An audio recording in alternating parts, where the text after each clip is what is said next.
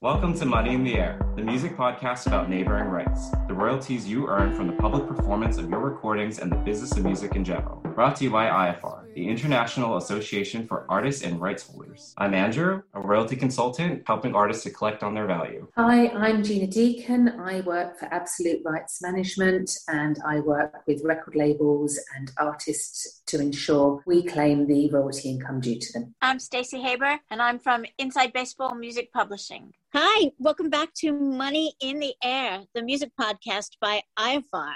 That's ifar.co.uk, where it's all about neighboring rights. And today we're going to talk about the non featured performer. For us in the UK, it's collected by PPL. In the US, it is not. Andrew, you want to tell us who does collect it? One of the organizations, or the organization rather, that collects on income for non featured performers is called the AFM. And the AFM was set up as a fund to collect on this income type. The AFM fund is here to collect on income for non featured performers.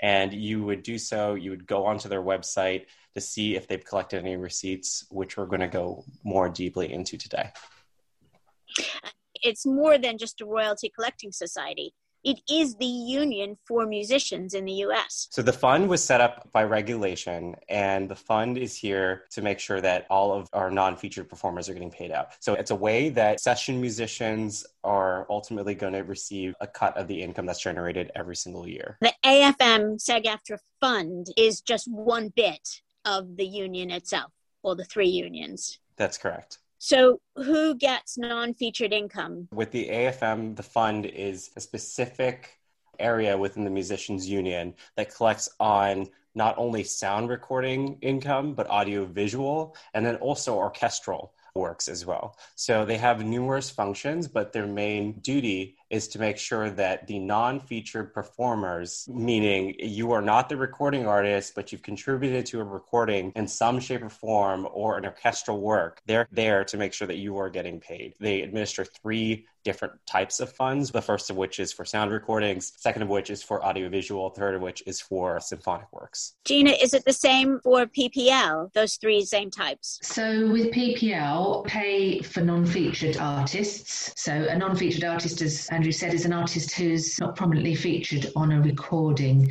That's a session musician, backup vocalist, guitarist, keyboards, and so on. And they will get much lower percentage than the main artist. And with PPL, in the UK, you can only claim for one contribution role that you've made. So if you've performed on vocals, you've performed on keyboards, you've performed on guitar, you will only be paid in the UK for one role. It's different in other parts of the world? Yes. Despite in the UK, we say that you'll only get paid for one role, you should ensure that you enter the details of all your contributions because in various different territories that does differ. So again, we're going back to if you play the guitar, keyboards, and backing vocals, for example, then please do list all three because in certain territories, Germany, for example, they will pay out for more than one contribution. So list absolutely everything. Here in the US, you can only claim and be a participant, is how they identify a unique contributor for each non-featured performer. So if you yourself are the producer or you're the triangle player or you're the background vocalist, which is an entirely subset of the sound recording at the AFM, you can only claim one participant share.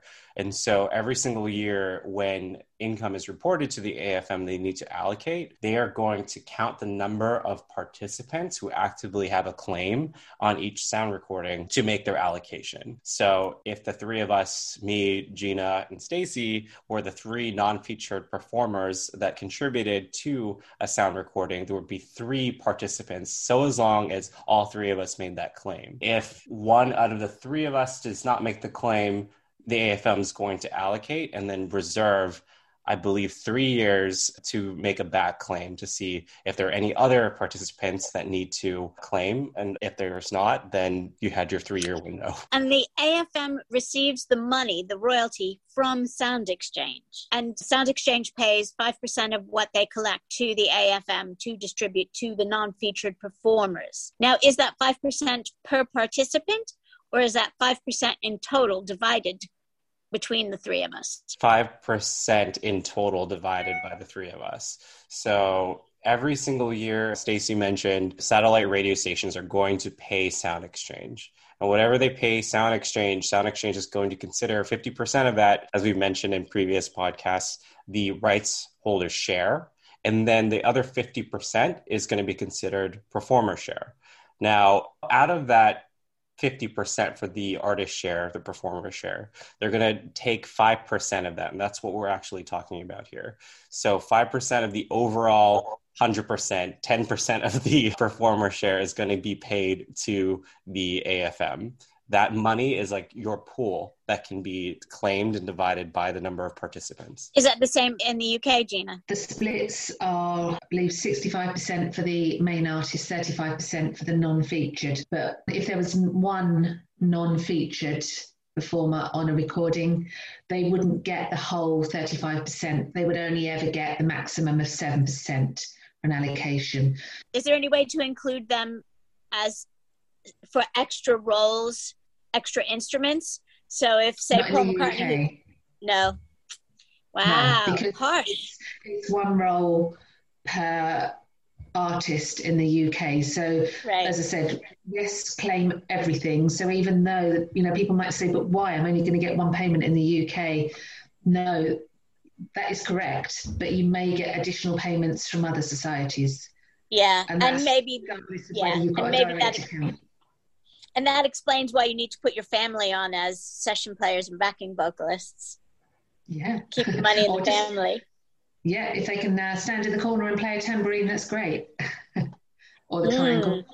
Clap, that's audible. One of the things that was just discussed is the aspects of claiming, claiming and credits. So when you are contributing as a non-featured performer to sound recording, make sure that your credits, your contribution is being listed within the liner notes because oftentimes that's how the AFM, I'm not sure how it is at PPL, but that's how they're doing their research is they are substantiating if somebody is indeed a non-featured by the liner notes, the credits that you're receiving per sound recording. Per track, not per album. If it just says backing vocals, that's not good enough evidence. You need it. Every track has to have your name and what you did. I have an artist who was on the live album of a major tour for major artists. And when the soundtrack album came out from the live tour, just had her name as backing vocals. And PPL just would not listen. They would not put her on. We had to submit the video showing her singing every song. Crazy. Crazy, yes, but good news is that you can prove these things. As Stacey mentioned, sending an actual video, if you have a recording, it's pretty hard to dispute at that level. But it all boils back to the agreement. So, what were you doing on the onset when you contributed? Did you get the ap- appropriate documentation? Do you have the agreements? If something is missing, can you back it up with something else? And don't be embarrassed to bring forms into the recording session and have the featured artist sign it right then and there. It's business. It's all business. It's so much easier because when you, for example, with PPL, when you have contributed on a recording and you want to ensure that you're going to be paid for that contribution, you can claim your share of that. You have membership with the society, you log into the database, you track down that recording, and you complete the necessary steps. You select the box that relates to the recording and you identify yourself as the artist and the role that you've made and so on. That goes off to PPL who will assess it. And it may well be that in the next two weeks you receive an email from PPL asking for evidence to back up the fact that you've made that claim. Now, if you've got that document in place, it's so much easier. You can just send it straight back to PPL, who will review it and say, yes, claim approved. If you don't have that documentation, there are various other means that you can provide that evidence to PPL, but it takes so much longer. So, my suggestion now is if you performed with anybody, then yes, get that signed off and written down. And it's so much easier for the time when you actually come to claim. With non featured performers, can we say every single country reserves a certain percentage for non featured performers? The Yes. percentages differ. And the only, yeah, because as far as I'm concerned, I think it's just Sound Exchange is the the one that doesn't actually pay for non-featured artists, although it does via the fund. Most societies, it's in a single CMO, but some societies have separate CMOs for featured and non-featured. In most countries in the world, it's the same CMO for featured artists and non-featured artists. But there are other countries besides the US that have separate societies for the non-featured and the featured. And by CMO, we mean collection management organizations. In the US, if you're a non featured performer, it's synonymous with being a producer. However, if you are a non featured performer and you are not a producer, you cannot submit an LOD to receive featured artist, featured performer share of income from Sound Exchange. So you are excluded from that 45% artist share at Sound Exchange. Whereas if you are a non featured, but you're also a producer, you're able to receive a percentage of that income at Sound Exchange via an LOD. Letter of direction. Letter of direction. Yep. And here's a top tip for US non featured performers go to Google and search AFM royalties search because you can just type in your last name and they'll tell you if they're holding money for you that you never collected. And also, you don't have to be a member of the musicians union. You need to be an active member of the musicians union to receive payments from the fund. And the answer is no. That's a good tip. This is back end payments that's due to you. And this is in the realm of $60 million every single year that's allocated from Sound Exchange to the AFM. So this is additional income that you are potentially leaving on the table.